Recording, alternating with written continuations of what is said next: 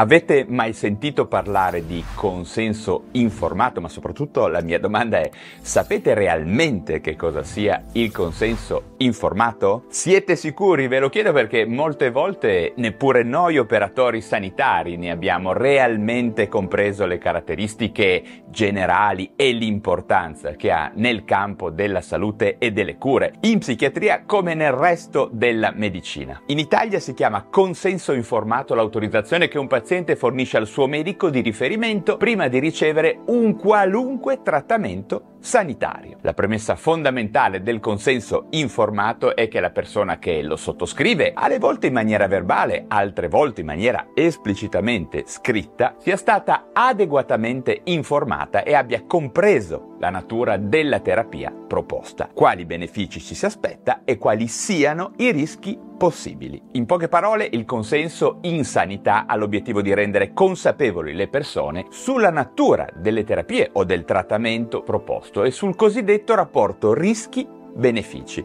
Ok? Questa è la definizione generale. È realmente importante comprendere sia per i professionisti sanitari che per i pazienti che il consenso informato costituisce il basamento e la premessa di qualsiasi attività sanitaria e che senza questa premessa fondamentale ci possono essere i presupposti per un reato addirittura. Per legge il consenso deve essere scritto in alcune situazioni specifiche anestesia, interruzione di gravidanza, quando si dona o si riceve sangue, quando si sperimenta un farmaco in corso di trapianto e altre situazioni di questo genere. Una condizione molto frequente in cui va obbligatoriamente firmato il consenso informato è quando si usa un farmaco come si dice in off-label, ovvero quando lo si usa per una patologia per cui un certo farmaco non è stato approvato o ancora approvato dall'ente regolatorio. Dico questo perché molte volte le persone non sanno e alle volte i medici non pensano a quanto spesso sia frequente l'eventualità dell'off-label in medicina, ovvero quante volte ci siano farmaci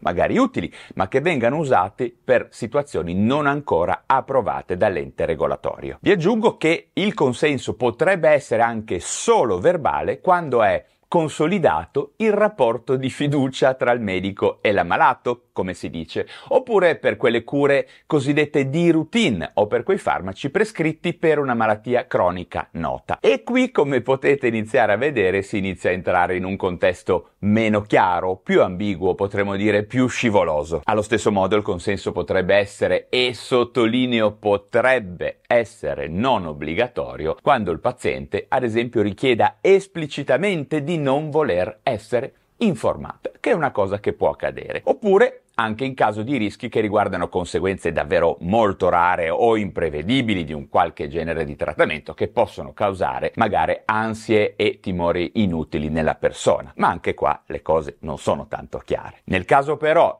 il paziente richiedesse esplicitamente questo tipo di informazioni, ovvero tutte le informazioni, il medico deve essere pronto a fornirle, anche a costo di spaventare o di rendere il paziente non predisposto ad andare avanti con le cure. Ok, come potete vedere stiamo parlando di un campo del diritto sanitario piuttosto imponderabile, una zona d'ombra che un tempo si risolveva e si chiamava con quello che eh, era definito inganno caritatevole della medicina e che ha a che fare con un concetto ormai piuttosto in crisi a torto o a ragione, ovvero quello di fiducia assoluta del fatto che quando uno va dal medico vada da una specie di guru e abbia quindi una predisposizione ad affidarsi sempre e comunque con sufficiente tranquillità alle cure. Questo ormai è anacronistico, lo sappiamo tutti. Ad oggi alla luce del difficile punto di equilibrio tra i diritti del paziente e quelli degli operatori sanitari,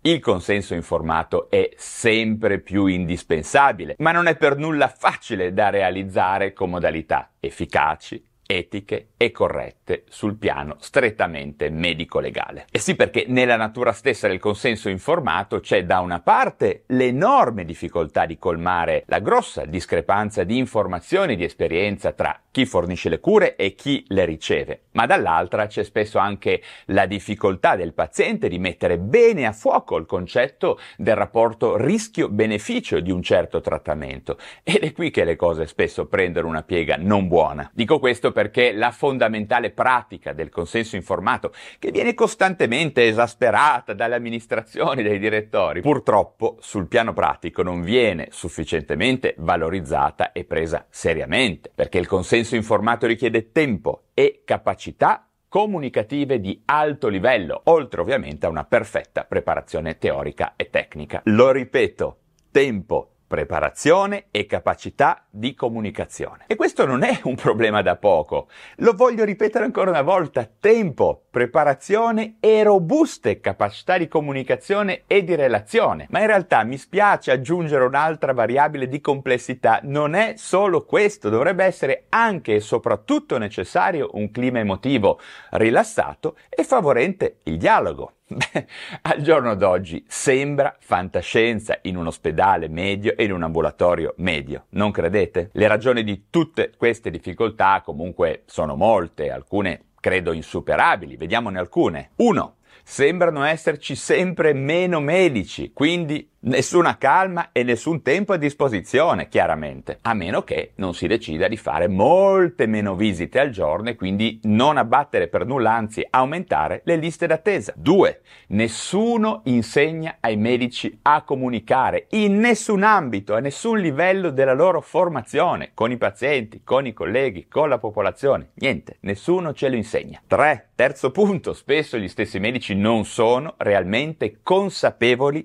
del reale rapporto rischio-beneficio di un certo trattamento, di una terapia. Eh sì, vi garantisco che è così, anche perché la medicina non è la fisica o la matematica, è una scienza che ha anche purtroppo un pezzo di imponderabilità. Ad esempio in psichiatria vi potrei fare l'esempio degli antidepressivi, ma comunque ve ne parlo dopo, fra un pochino. Infine, ancora un ultimo elemento di complessità, vi vorrei parlare anche della disposizione delle persone verso la classe medica che si sta inesorabilmente deteriorando. Le ragioni sono mille, non ne parlerò certo adesso. La fiducia cala e alle volte sembra quasi che le persone stiano male e muoiano non a causa delle malattie, ma a causa dei medici e proprio delle terapie che questi propongono. Insomma, questo è molto disdicevole. Insomma, come capite però i problemi sono diversi e tutti questi punti richiederebbero una discussione super approfondita e delle soluzioni davvero complesse. Resta il fatto che ad oggi il delicato tema del consenso informato messo in questi termini, come vi ho appena spiegato, potrebbe essere giudicato a tutti gli effetti una specie di truffa,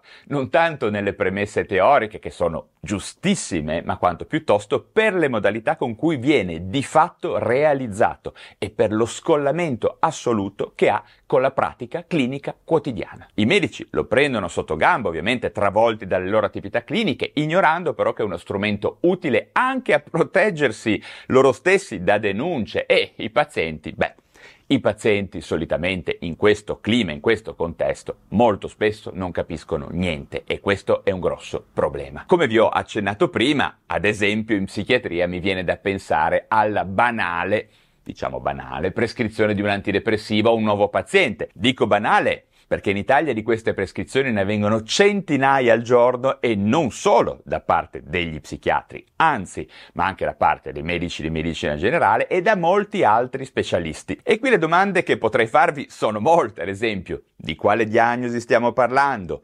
Depressione oppure disturbo dell'adattamento con sintomi depressivi, che è spesso la diagnosi vera? Eh sì, perché già a questo livello cambia tutto. Gli antidepressivi funzionano piuttosto bene, anzi alle volte molto bene sul disturbo depressivo maggiore, ma hanno molta meno efficacia su altri quadri depressivi, come ad esempio su quelli di disadattamento e in risposta allo stress. Ripeto, di quale depressione stiamo parlando? Maggiore, bipolare, da sostanze, in gravidanza, accessoria a disturbi di personalità, in corso di schizofrenia con connotati psicotici? E sì, perché in termini di rischio-beneficio, secondo questa prospettiva, cambia tutto e la letteratura viene a supporto di questa mia affermazione rispetto al dover spiegare il rischio-beneficio ad un paziente. E a seguire mi vengono in mente altre domande, ad esempio viene spiegato bene al paziente il modo in cui l'antidepressivo lo potrà aiutare? E sì, perché questo è un pezzo del consenso informato, sto parlando della favoletta suggerita da Big Pharma negli anni 80 e 90 dello squilibrio chimico. Questa questione è stata posta all'attenzione del grande pubblico mille volte nel corso degli ultimi anni e noi psichiatri non possiamo nasconderci dietro un dito. Ci sono molti psichiatri responsabili che studiano che sostengono che le informazioni pubblicizzate alla popolazione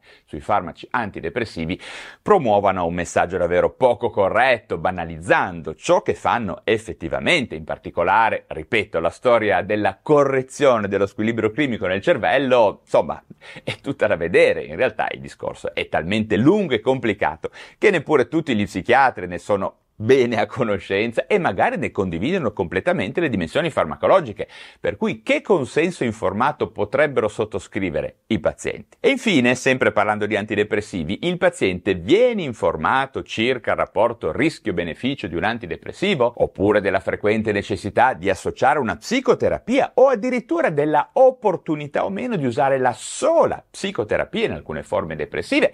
E soprattutto di quali siano le variabili in gioco in questa scelta e in che modo, diciamo, dovrebbero guidare scientificamente la proposta di noi psichiatri. E infine, e qua poi chiudo proprio, mi piacerebbe sapere a quanti pazienti si parla di PSSD in corso di terapia antidepressiva. Se non sapete cos'è la PSSD, andate a vedere, magari vi linko un video qua da qualche parte, ne ho parlato su questo canale. Bene, mi fermo qui giusto per non complicare troppo questo esempio, anche se sono sicuro che a molti di voi girerà un pochino la testa e la confusione rischia di prendere il sopravvento e purtroppo la confusione può riguardare alle volte anche noi medici, che dovremmo essere quelli che invece vengono in vostro aiuto per farvi firmare o sottoscrivere in qualche modo un consenso informato consapevole. Ok, a questo punto sono davvero curioso di sentire quello che avrete da dirmi a riguardo del consenso informato e sono certo ci saranno molti commenti da leggere. Ne prevedo più del solito con la mia sfera magica sia in relazione alla psichiatria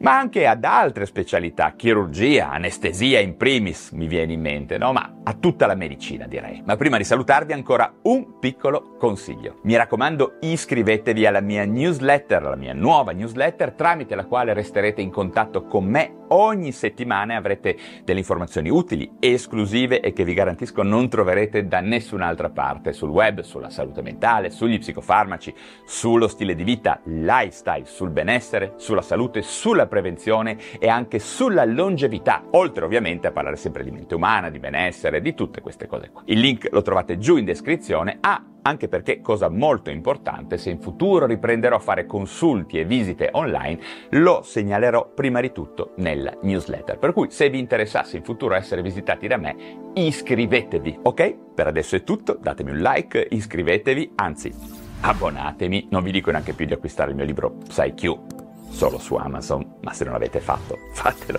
E come sempre ci si rivede presto per parlare di un nuovo argomento.